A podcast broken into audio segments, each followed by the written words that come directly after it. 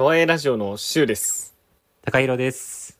この番組は恋バナ大好き社会人二人が恋愛にまつわるいろんなトピックについて深掘る、えー、とわえラジオです。はい、よろしくお願いします。改めて 自己紹介で。で、もう早速なんですけど、あの、お便りが来ております。ほいいですか？う。はい、じゃあちょっと読んでいただいて。はい、いきます。電話出演希望でお便りいただきました。おおラジオネーム、ましたね。はい、ラジオネーム、ほほえみさんです。伝説の神リスナーじゃないかい。やー、そうなんです。えー読んでいきますね。えーこんにちは、はボケバケモンリスナーの微笑みです。これ多分どっかで 僕らが言ったやつ。えー電話出演私でよかったら、えーお気軽に連絡ください。とのことで、あのー呼ぼうと思ってて、で、その続きであの、なんかね、テーマ、こんなテーマどうですかっていう提案もしてくださってるので、最初に読んじゃいますね。はい。ちょっともやもやしてることを紹介してくださってて、うん。えー話が盛り上がりそうだったら、えーえーそのことでもありかなと思っていますということで2つ挙げてくださってます、うん。で1つが、えー人生で彼氏ができたことがないので付き合うことが何なのかよく分からず彼氏ができた自分を想像できない。もしできたとしてもうん。こうどうしていいか分かんないっていうのとなるほどね。2つ目。恋愛に限らず人とは一定の距離感が必要な私は、えーうん。信頼できるパートナーがいたら人生違うだろうなと憧れを抱くうん。で、も、えーやっぱり一人の方が気軽だなと思って気もという気持ち気軽だなという気持ちが無視できない。で、えー無理に彼氏を作らなくてもいいかと落ち着く。うん。で男性を恋愛対象として見ることを忘れる。好きな人ができない、うん。で1のあの 信頼できるパートナーだ。人生違うだろうなすごろくみたいな。憧れが。そうそうそうどんどんあのループする。モノポリー的なすごろくみたいな感じになってますね。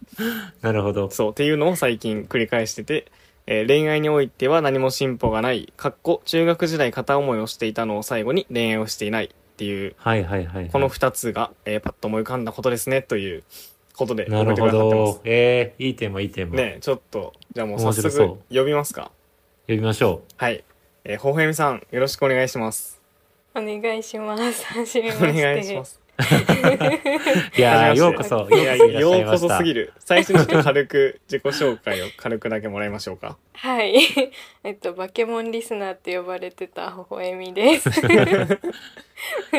えっと、今、東京に住んでる20代なんですけど、このはいトワイララジオはもう初めから聞いてる、もう毎回聞いてるリスナーの一人です。はいやーよろしくお願いありがとうございますありがとうございます。お願いします。だってやばいです。いつから聞いてくださってるんですか？本当に最初から聞いてくださってるんですか？当に最初から聞いてます。すごい。え、だってね、これ多分ね、初めてこのリラジオ聞く人は、バケモンリスターって何やって思うかもしれないですけど、確かに。ほほえみさんが、確かね、ちゃんとしたお便りを一番最初に送ってくれた気がする。じゃなかったかな？おー、そうかも、そうかも。そうかも。確か、そう。あの、短文とかじゃなくて、なんか結構長めのお便りを最初にくださって、で、そこからちょくちょく感想とか、こういう話をしてほしいみたいなのもすごい定期的にくれてたから、うん。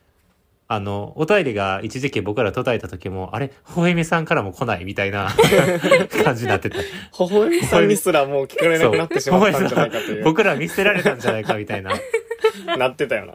そうなってごたよ。そうめんなさい。。そう。ちなみに最近お便りなかったんですけど、なんかこれは最近聞く時間がなかったみたいな感じなんですか？聞いてたけど送ってないみたいな。いや、あの、聞くのは絶対聞いてて、あ、なるほど。おー、ありがたい。お便りはこれを聞いてみようとか、これ言ってみようみたいのが、こう、ある時にしてるって感じで。あーなるほど、なるほど。そうですねいうなるほどか。いや、ありがとうございます。ちょっともう一個だけ聞いてもいい？本題入る前に。あー、もういっぱい聞いていいよ。あの、なんかどの回がちょっと印象に残ってるとか、好きだったみたいな、あったりします？あの、具体的な番号は覚えてないんですけど、うん。あの、なんか、工藤さんとかが、あの、彼女さんと、こう、お互いにどう思ってるかをこうちゃんと共有するとかなんか話す時間を作ってるみたいなうん。なんかそういう話をしてたのが結構印象的で、えーはいなんかその、さっきのお便りにもあったんですけどあの本当に私経験がないので片思いしかしたことなくて。っていう中でなんかそのなんだろうドラマとか漫画とかの世界しか知らないんですよ。恋愛のそのなんかうん付き合ってる感じとか。だからなんかあそうやって話し合って確かにすごい大事なことだなと思って。うん。確かに。だからもし私もパートナーとかできたらちゃんとそういう時間設けたいなっていうふうに思いました。めっちゃいいやん、すごいめっちゃいいそうか。影響確かに、漫画とかの世界では絶対に描かれない部分ですもんね。いやそうなんですすよ。漫画はなんかキュンとしてるところか 確かにちょっ確かとなんか気まずってなって別れちゃうとかなんかそういうとこし。か。言えないんでなんかあ確かに大事やなって思って ねいや、結局ね、話し合いですもんね。そそうですねありがとうございますはいいや、いやーいいですねじゃあそう本本題に入る前にいつものやつをやって入っていきますかはい。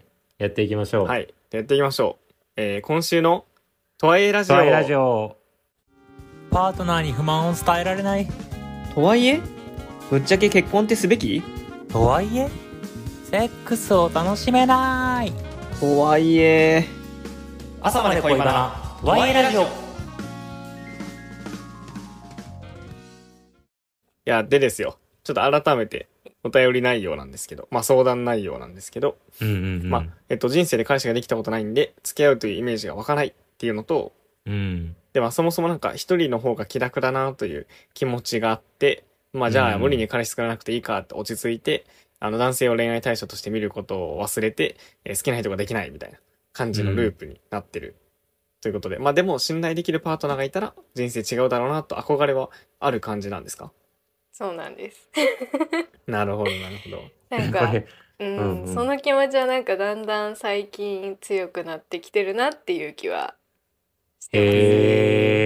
えなんか本当に高校とか大学の時とかは割と、なんだろうまあ勉強第一というか、うん、うんうんうん特にまあ高校とかは大学受験とかもあったんでなんかもう勉強しなきゃみたいな感じのがあって もう完全に恋愛なんてもうないみたいなうん。感じになったんですけど、まあ、だんだん最近その社会人とかにも、まあ、なって、うんでこう人とちゃんと話すようにとかなったりとか、まあ、仕事するようになったりとかっていう中でなんかまあ何気ないことでもこう聞いてくれる、まあ、友達とはまた違ったなんか存在がいるのいいなってそのなんかいる友達の話聞いたりとかまあそういうのでなんか思うようになってって感じですね最近は結なるほど構。ね。死ぬほど分かってしまう。分かってしまう。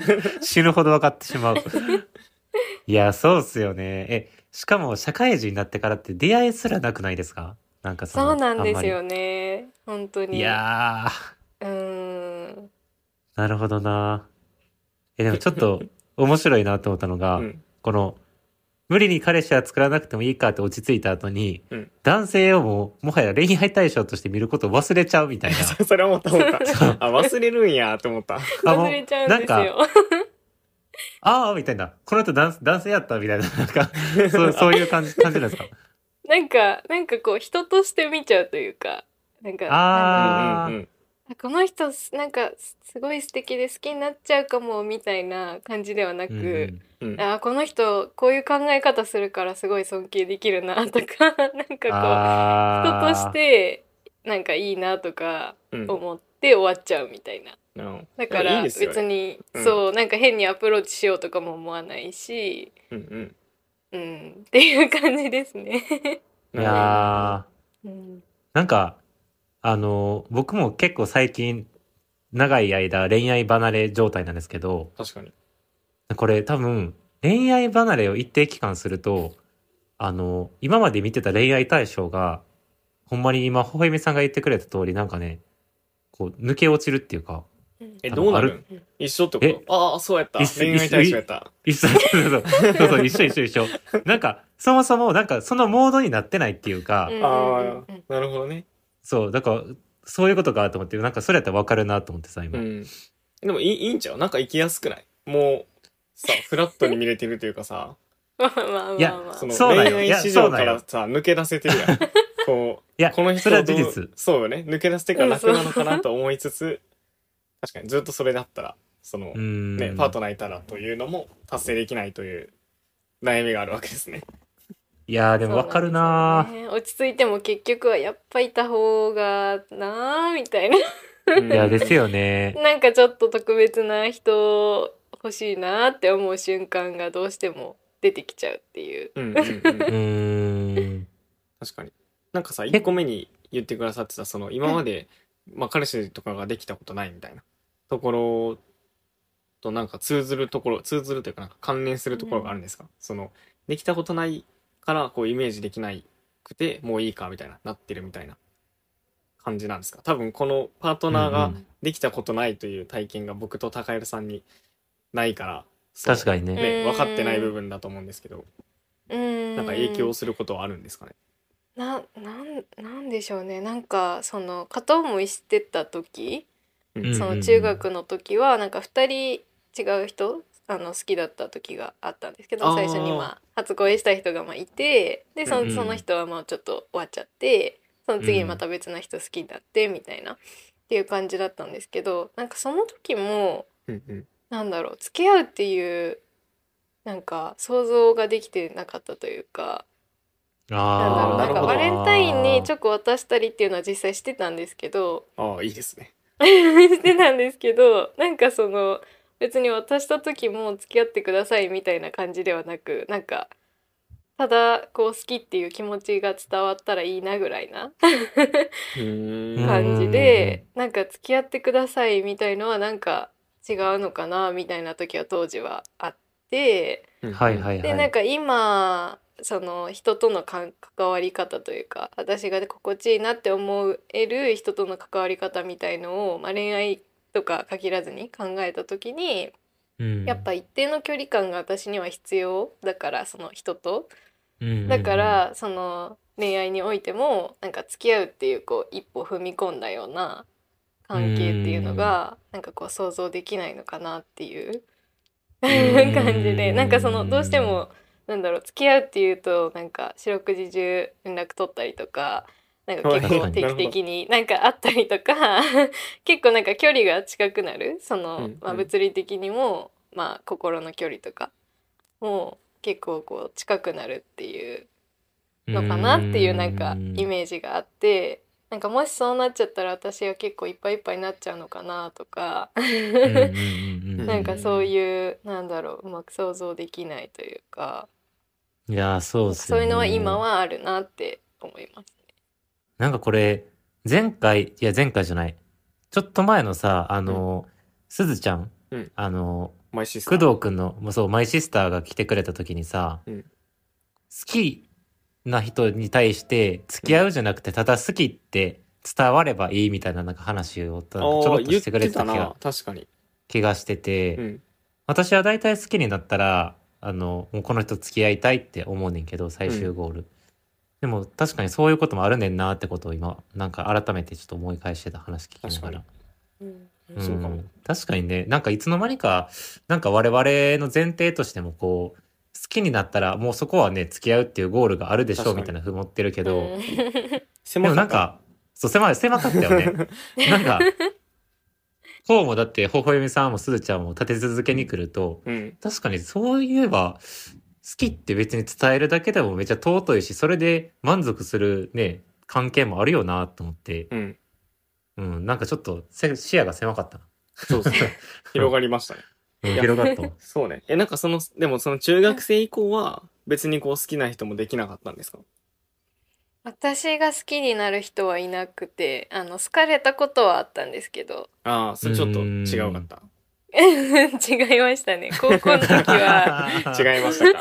高校の時はなんかもうちょっとストーカーみたいな感じで。ああ違いますね。なんかあの同じ同い年の違うクラスの子だったんですけど、うん。ちょっともう一方的すぎるというか、なるほど。うん、あからさまになんかもう好かれてるけどちょっと私は無理だなみたいえーなるほど。で。そのよく話に来たりするみたいな。なうんなんかもううろちょろしてるんですよね私の周りを。うろちょろ？なんかそのちょうど受験勉強始まった、まあ、うん。3年生の時に急にそれが始まったんですけど、なんかその学習スペースみたいなとこにいるとなんか視界に入るとこに絶対なんかいるみたいな。えー、怖い なんか怖いいやでもやる側の気持ちもわかるよでもで。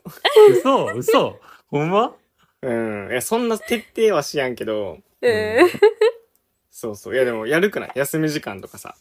あえてその好きな人のあさあ、、まあクラス行まあまあって、、やってたか。近くじゃ。ないけど、友まあ、達とそう確かに喋るね。確かにやってたか。うん。それをそうかこう、さらに角にやってたんやろね。なんかナチュラルな感じだったらまあまあいいんですけど、よくないけど。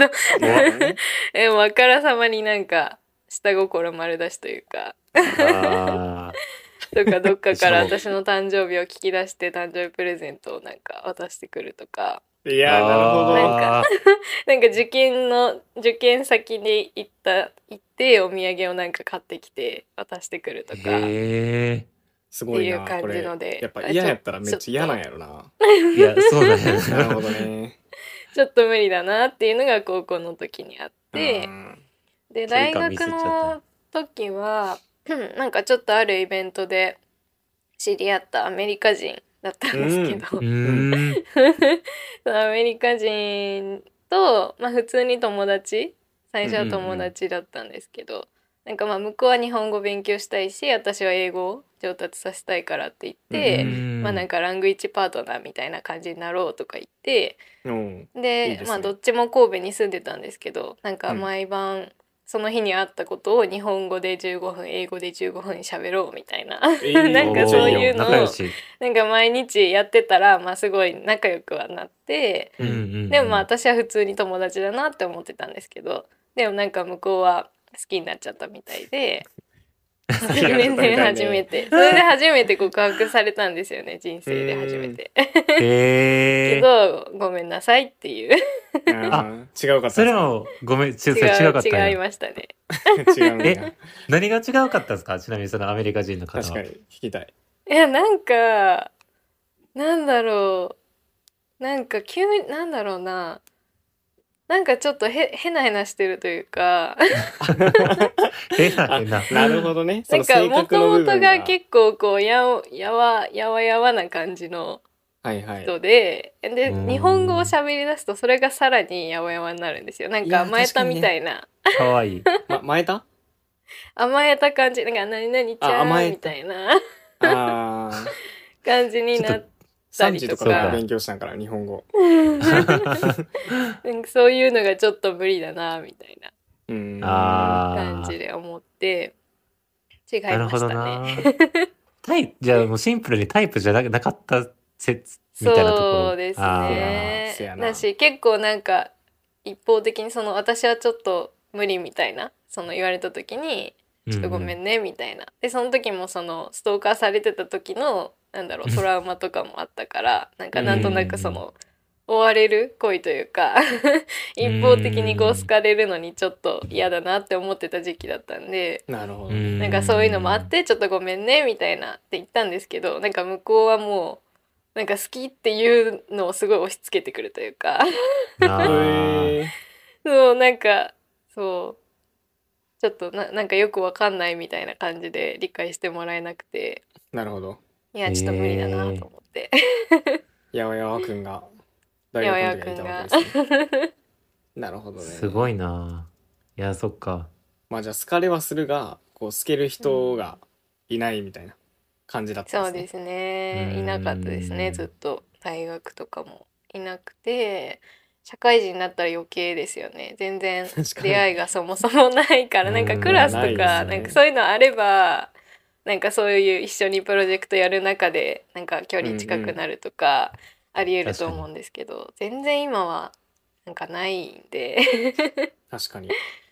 え、うん。その、最初片思いした時は、どういう風になんか好きになったんですか？よく東愛ラジオでも出てくるのは、こう、信頼関係、友達関係から発展して、ようやく好きになるパターンと、なんか、あ、この人いいかもってなって、ちょっと一目惚れから入るパターンみたいなのあるんですけど、うんなんかそれで言うと、どっちとかあります？どっちも友達ですかね友達ずっとやっててなんかふとした時にあれ？なんか好きかもみたいなうーん。ああ、じゃあ同じタイプだ、僕と。あー確かにね、工藤と同じタイプだ。な、なんやっけ、呼び方。デミロマンティック。アデミロマンティックというらしいです。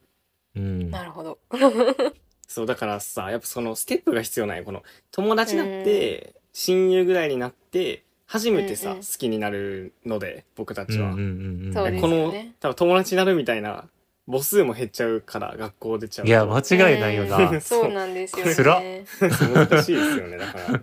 え、じゃあもう、社会人で恋愛するってさ、デミロマンティックにとっては無理ゲーやん。まあ無理ゲーやねほぼね。だから仕事で 多分選択肢としてはな仕事でとか。そうやんな。だからまあ友達との集まりでよく集まっててその中の人好きになるとか、なんかそんな感じなんじゃない、そうですよね。ん。え、なんか職場以外になんか出会いとかあったりしないんですか？なんかサークルとか。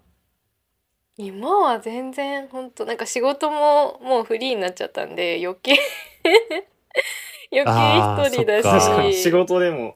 そうそう。出ちゃったからもう組織を出てしまったから一人で出会いもないしまあそのなんだろう仕事先でなんかいろんな人の紹介とかでつながった人ももうすでになんか結婚されて子供いるとかいやーあれ結構年上の方だったりとかするんでそもそもそういう対象になら見ないしそれこそ。うん確かに。普通にビジネスの人だなみたいな感じになっちゃうしなんか仲いい友達でこう集まるってなっても普通に女の友達とか、うんうんまあ、男の友達でも普通に、まあ、彼女いるとか、うん。まあ、そういう感じなんでないんですよね、へー。なんか。なんか複雑なあれですね問題がいろいろ絡み合ってますね。この社会人出会いなさすぎ問題も絡んでますねそうなんですよよねいろいろ絡んでる重なっし。ちゃってそう。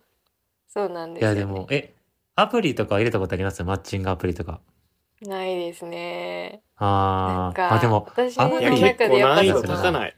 えそうやな。んなんか信頼度その友達からっていう方が私はなんか好きというかそうですよね向いてるなっていうのがあるからそういうマッチングアプリとか合コンとかそういうのもなんか行きたいとは思わなくて、うーん。確かにななんか初めて付き合うならこうできるだけいい人と付き合ってほしいなという気持ちがありますね。ねわかるわかる。なんか最初でさ失敗体験になっても嫌やからさ、とはいえとはいえとはいえ。とはいえこれさ、もしさ、じゃあ、仮にね、仮にやけど、じゃあ、工藤が別れるとすりゃ、今、今のパートナーと。はいはい。どう、どうやって探すの？工藤の場合いやは。そうだから僕も困ってんねんそれ想像したら。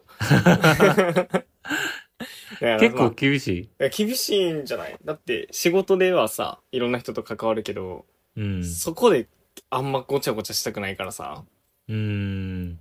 まあ一応さ代表でやってるからなその個人の恋愛沙汰でなんかねややこしくなるのも嫌やからそこでそうやなは無理やから多分やるならなんか中高大とかの知り合いと知り合いからか知り合いに紹介してもらうかとかなんかそういう感じになるんじゃない確かに。ああ、うんやっぱ知り合いね。ああ、そうそうか。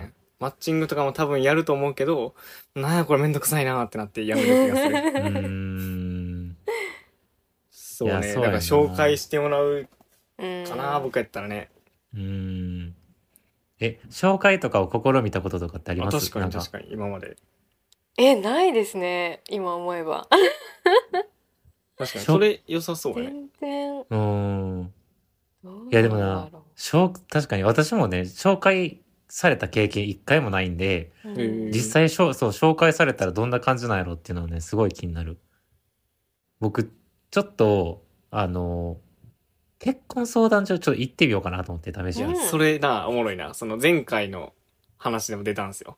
僕が考えた最強のマッチングアプリの話で、はいはいはいそう。はい聞きました。実は あありがとうござあいます。りがとうございます。あの結婚相談所実は最強なんじゃないかっていう話が出ていえてそれ一回行ってみてやネタにもなるしそう。ちょっと僕行きたくて。うんうんうん。あのーまあまず結婚相談所って何がすごいかっていうとうん。え2つあるんですよ。おすごい。もう知ってるんや。一個が、そう、もうマッチングアプリにはない、この真ん中に人がいる。ちゃんとうん。誰と誰が相性いいかっていうのをマッチングしてくれるっていう、まずこの人がいると。うんうんうん。これ機械じゃ無理ですよね。うん。うんで、もう一個はやっぱり、何人もの人間を繋いできたっていう圧倒的データベースがあるんですよ。だからうんそのゴールまで行ってるデータベースやもんなその結婚そうそう。そうそう。そうの制約してる。マッチだけじゃなくてね。はい。伊達じゃないよ。あのうん。もう、制度が多分。うんうんうん。で、だからみんな結構、相談所を最終目的みたいにしがちやけど、最終ゴールにしがちやけど、多分、なんか、結婚相談所の中でも、いや、なんか試しに来てみたけどどんな感じかなぐらいのラフなテンションでうん来てる人実はいるんじゃないかって僕は思ってて、確かに。そう。それでなんか、あ、なんかお互いちょっと場違いな感じで来ちゃいましたかね、ははは、みたいなところからちょっと恋が始まらないかなってそれ。なんかいいな。面白くない？うん。え、なんか結婚相談所ってさ、お金ってどうなるん？そこがめっちゃ気になる。確かに。制約、制約したらお金取られんのかな？まあ、いいけどな、最悪。へそれいいやん。うん。え、だからちょっと僕がいい行くとき、ほうへみさんも一緒に行きましょうよ。え、それいいやん。もう遊びで。え、でもそれぐらいでいっていいよな、別にな。一回行あってそうそうそうみてさ、そうそちゃうかったらやめたらいいからさ。確かに。うん。あ、でもちなみに、知り合い曰く婚活パーティーはやめた方がいいって。えー、なんで？これは違うらしくて、うん。婚活パーティーは、なんかもう、なんて言ったやろ？うーん。やっぱり、人がマッチングしてくれるわけじゃないから、ほんまにうぞうむぞうの人間しかおらんくなっちゃって。そう。だからほんまにマッチングアプリをやってる感覚とそんな変わらんっつってた。はい。え、その、ど、ど、なんなん？婚活パーティーって。そうその、え、だからもう、喋りかけるんいっぱい。いや、なんかね、その、場合によんねんけど、そのテーブルがあって、うんで、そこでなんかお互いこうぐるぐる回っていくみたいな感じ。だからその、あ A さん B さん話してください。はい、10分経ちました。次この人で、みたいな。ーあ。感じじゃであ、その後 LINE とかで交換あそうそうそうそうそうそうそう仲良くなっていくみたいそう、うんみたいなな。うん。のがあるらしいねんけど、それはなんか、うん、マッチングアプリっぽいし、なんかいろんな人いすぎてほんまに合わへんって言ってた。なんか知り合いは。うーん確かに。結婚相談所ってさ、マッチしたらどうなる？まあ、どそうのいうこと？マッチするやん。だからその合わせてくれ。この人どうですか？で、うんうんうんいいです、いいですってお互いになったら、どこで会うん？ズーム？いや、ズームじゃないやろ。あ、なんか、お互いに指定してどっかで会うんじゃない？なんああー、か適当にそういう部屋が結婚相談所にあるわけじゃないんや、別に。ああ、た多分そうやと思う。普通に、外で。いや、でも難しいっすよね、これね。え、結婚相談所どうですか？ほほえみさん。今の話を聞いて。選択肢としてはありですね。なんかあ、マジっすか？やってみてもって感じです。あ、でもあれですよね。結婚まで、どうですか？うん結婚願望はある感じなんですか？いやそれがあんまりなくいて。や、これ難しいな。確かになるほどね。そうなんですよね。なんかいやうんなんか本当にもうこの人とやっていきたいなみたいな人がいたら多分結婚したいなとか思うかもしれないんですけど、うんううんん。なんか今そういう人がいないからなんかそこまで魅力に感じられなくて結婚を。これさそんな人でも言っていいんかな？はいはいはいはいはいはい。あ、どうぞどうぞ。いい？はいはいはい。高弘くん。もう、あの、もう一つソリューションを見つけました。すごい、提案してください。あの、これは、同性の、あの、同性、要するに女性と同棲するのでもいいような気がしてきました。ああ、このジョブを、そのニーズを満たすためにはということです。そうです。そうです。うん確かにうん信頼できるパートナーね。さっき言ってた、こう、そう何でも話せるなら、同性の人とうん一緒に住むでもいいんじゃないかという。そうう。んでね、うんうんちゃんと、その同性と一緒に暮らすのを、よりイメージしやすくなるための僕は、漫画を知ってます。何ですか？あのーちょっと名前忘れた。いや、知らんやん、そんなん。あの、あ、作りたい、作りたい女と食べたい女みたいな作品のうん漫画があるん知ってます？いや、それ、は、一応、まあ、ちょっとだけネタバレしちゃうと、まあ、えっと、片方の人は、ちょっと女の人好きかな、みたいな感じで途中ななるんですけど、うん。うんでも基本的には、あの、なんていうの、そういう料理を作り合う、食べる関係関係性のもとで、えっと、お隣さんとして一緒に仲良く過ごすみたいなやつなんですね。うんう。んでも、あれ読んでると、あ、恋愛だけで繋がらない同性同士のパートナーシップってこういう形なんやっていうのがマジで想像できる。うーん。でもいやこれちょ NHK でもドラマ化してるやん、これ。あ、そうそうそうそうそうそう。えードラマか。ドラマでも漫画でもあるんで、これぜひ読んでほしいですね。あーなるほどねそれはいいですね。確かにそうパートナーという選う択、んその何？付き合うとかっていう選択じゃなくてもいいんじゃないかっていう。あと、もう一冊あって、あの、女二人暮らしてますっていう、これはエッセイなんですけど、韓国の。うん。これも、えっと、同性同士、女性同士で、えっと、お互い異性愛者の、うんえー人たち同士が、猫かな？犬かな？と一緒に暮らしてるお話。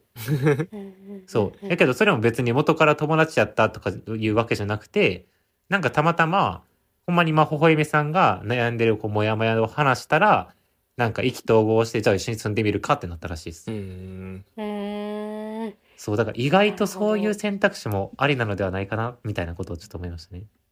うんうんうん確かに確かにうん。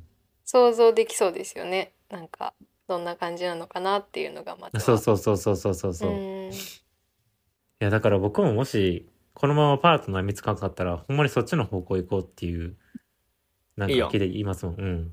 拡張家族ってやつやねあ、そう、拡張家族的な感じで。ああなるだから、ほどなるほどか、もう、誰か、もうすでに家持ってる友達夫婦の家に転がり込もうかなとか、ちょっと。ハードル高いそう。転がり込んで、赤ちゃん生まれたら僕がこうやって育てて。ああでもいいかもなうん。感じですか？そんな感じですねどうですか？解決されましたか？いや、解決されてないやろ、多分。ちょっといやほほえみさんに聞いてみよう。やどうでした？えー、なんどうでした？なんでしょうね。すごい複雑なんですよね私のそのなんだろう人間関係の価値観というか、うん。そうなんかその一定の距離が欲しいなみたいなところでどうしても引っかかっちゃうというか。うーん。なんなかその今でも親しい友達はもちろんいるんですけどなんか一緒に住むとかなっちゃうとなんか違うのかなみたいな。ちょっと距離欲しいなみたいな。なんか思っちゃったりするところがあって、まあ、今実際私は一人暮らしなんですけど。もうそれがなんかもうシェアハウスとかなったらなんか息ぐるなんか なんだろう気になるなとかなっちゃうかなって。これは難しいな。っ。ていうのもあるんで。でもななんだろうな。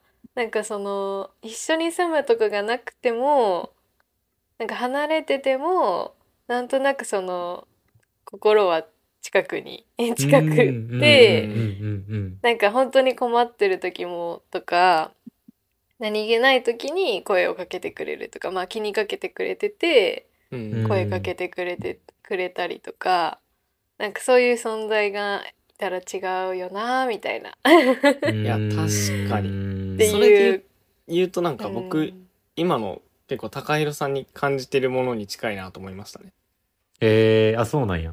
うん。いやなんか心は通じ合ってるんかなって思ったけど。あ 嬉しい。ありがとうございます。い。やし困ってたら多分なんか助けてくれるやろなみたいな。そうね。うん。確かに。だからなんか友達確かになんかそのほんなんだろうな。なんか深い仲の友達みたいなのでうん。もうん感じることできるかもなって思ったりしたかな確かにな。そういう友達やったらいつか出会うタイミングが絶対来るよね。なんかそうんの、うんうんうんなんだかんだ。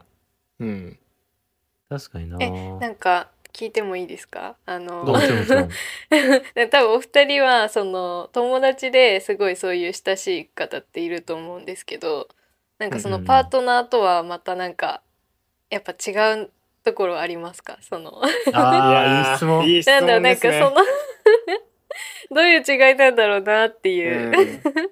やっぱちょっと違うな。それで言うとな。うん。あじゃあ、工藤くんは何なんですか？僕は今いないからさ。あそうだね。やっぱなんかそのほぼほぼその心が通じ合ってるし心開いてるんですけどやっぱなんか 95%6% ぐらいな感じがする。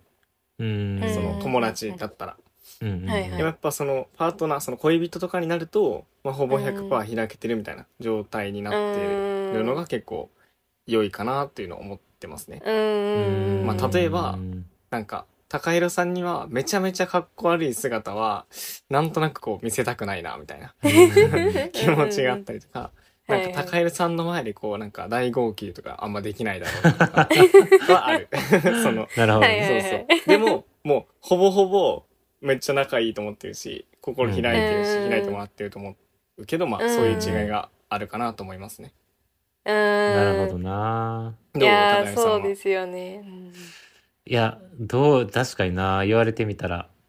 うーん。いや、でもな、前までは結構僕恋愛体質だったんで、すごく。確かにそれこそ恋愛の高弘やったもんなそう、も うやばかったから、だからもう僕の場合はもう友達と恋人もはっきり違うくて、うん。正直友達のことをあんまり信用できてなくて、恋う恋人だけを信用してるみたいな、そう、でもあってんそういう時期が。ん。でも本当にここ1年弱ぐらいで、あの、そういうわだかまりがどんどん解けてきて、うん。あの、友達とすごくいい距離感で、いい信頼関係で付き合えるようになったなっていうのはあるんで、いいね。正直僕も、今これがあるから、パートナー欲しいかって言われて僕も分かんないんですよね、実は、実際今。うんそう、あんまり、そう、乗ってこない。なんか気持ちとして。えこれがあるっていうのは何？とはいえラジオがあるからってこと？いや、その、とはいえラジオもそうやけど、なんか普通にその周りの友達とのつながりがあるから、なんかそれでもいいかなって思うけど、でもう、ん、自分はなんかシンプルに甘える相手が欲しいみたいなところはあるかもしれないです。なんかうん無条件に、えーなんか今日疲れたって言ってハグできる相手っていないじゃないですか、なかなか。い。やわ確かに。かります。これって多分それですね。って、そう、友達でもないし、ですまあ友達もおるかもしれんけど、いやなんか違います疲れたよぎゅっねていう、そう。これは できないんですよ。なんか家族とかでも。うんうんうんあ僕がさっき言ってた残りの5%それです。あこれーこれ。はい。一緒ですそうやな。そう。なんかうんよくわかんない喜怒哀楽みたいなのを、なんか素直に表現できる相手みたいなのがパートナーであってほしいかなっていう感じがありますね。なんか。それ以外は一緒。いやそうっすねうんい。やーですよね多分そこが惹かれるなんかいたら違うだろうなっていう風に惹かれていく部分だと思います多分うんなんかそういうのが。がないからどっか寂しさとかこう満たされない感がなんか日常であるんじゃないかなって思ってて。いや、そうかも。いや、確かにそうかも。わなんかその親しい友達がいてもなんか全部弱みも出せるかって言ったら出せないしいや無理ですよね。なんか強がっちゃうところもああそうっるしね。うん。う。ん。確かに。いや、よそうかもな。そうやな。うん。じゃあもう一緒に二人であの結婚相談所行ってきてくださいいや、でも、ほんまにそうですね。いや、なんか、確かにって思いました、今。ななんでその友達のつながりがあるのに、ふと寂しくなるのはなんでかって考えたら、うんそこですね。うんですよねもこれめっちゃありますよねこれうん。ねだってこれはさ、みんな、ふと寂しくなるで片付けるやん、そのパートナーが欲しい理由を。うんでもうちょっと細かく言うたら、まあそういうことやんな。そう思う最後のそうですね5%っていうことですねそうやな、うん最後の5%やな。いやー、え、でもこれもう、多分今の現状から解決できないんで、僕ら頑張りましょう。ちょっとこれは。そうしよう逃げずに。うん。あなたの最後の5%がここにありますしかも、あれですよ。あなたのあの、これ、とはいえラジオがもうちょい大きくなってきて、うんリスナーさんが、例えばオフラインのコミュニティとか作るじゃないですか、オフ会みたいな。はいはいはい、うんここで出会いますよ。そうです待っててください。そんな気がすする。そう。そんな気がするもん、ほんまに。なんか前回さその ペアーズやったっけ？ポインティー好きみたいなタグがあるみたはいい、なあ、そうそうそうそう。そう、マッチングアプリさ、ね。そういうタグいいよね。そのとはいえラジオ聞いてラジオ好き、るみたいなそう。とはいえラジオ聞いてる人ら同士やったら絶対に思考性合うし、うん。うん。絶対に？うん絶対絶あ対、絶対に合うんや。絶対に合う。安定してる。そっかそっか。うん。確かに。えだから、もうちょもうちょい僕らちょっと頑張るんで、ちょっとオフ会をぜひちょっと楽しみに待っといてほしいっていう。いやそうっすね。いいや今年中に大爆発やりしたいな。たいな。だから、僕がさしたいな。はい。ちょっと頑張ります僕たちも。ほほえみさんもねほほえみ頑張りましょう。さんでやれることやってもらって僕ら僕らで東映ラジオ伸ばすので。はい。お互い頑張りましょう いや、面白かった。かな？ありがとうございましためっちゃ楽しかったな。あ楽しかった。楽しかったどうでした？ちょっと振り返ってみてほほえみさん的に感想などいただけると。いやなんかそもそもなんだろうこんな男性二人と なんかこういう恋愛観というか、うん。こういうことを話すことって絶対ないんで普通の 日常だと。うん。だからなんかそれだけでめっちゃ面白かったしうんうんうん。あよかっうた。んなん。かラジオが面白いなって思うその理由の一つがなんかこう恋愛っていう一つのことに対して、まあ、いろんな角度からすごい深掘りして議論するっていうのがなんかその私の今までの漫画でしか知らなかった恋愛のうんうん。世界とは全然こう違くてすごい面白いなって思ってたのでなんかそれに今日参加できたのですごい楽しかったです。すごい。いやありがとうございます東映ラジオの魅力全部言ってくれたやん。な言ってくれたな ありがとうございます。今めちゃくちゃ覚えとこうと思ってそうね。ちゃんとメモして。これオープニングで言おう。なこれこれやうん。これやこれいや。僕らもね、聞けて楽しかったですね。ねえーあいや、りがとうちょっと引き。続き、はい。なんかはい聞きたいことなり感想あれば、お便り送ってもらえると嬉しいです。ぜひぜひはい。で、聞いてくださった方もね、他にもあのいらっしゃるかとね、思いますので、あの、説明欄のところにね、Google フォームあるので、そこからポチッとお便り送っていただけると、こんな感じで話せるので、ちょっと楽しくやれるので、ぜひ送ってください。お願いしまはいす。。あと、レビューと、えー、あれ？レビューとお便りと、フォロフォロー、ぜひぜひ、をやっていただけると、結構ね、僕と高原さん、お、一人増えたみたいな言いながーそうら喜んでるんでやってるので、うん、めっちゃ盛り上がってるんでぜひぜひ押していただけると嬉しいですね。じゃあそんな感じで今日はほほえみさんに来ていただきました。ありがとうございました。ありがとうございましありがとうたございまし。ちょったとまた定期的に来ていただいて、進捗聞けると楽しみ聞きたです、い 聞きたいはい。ではではでは、えーおやすみなさい。おやすみなさいおやすみなさい。はい、良い夢を。良い夢を良い夢を。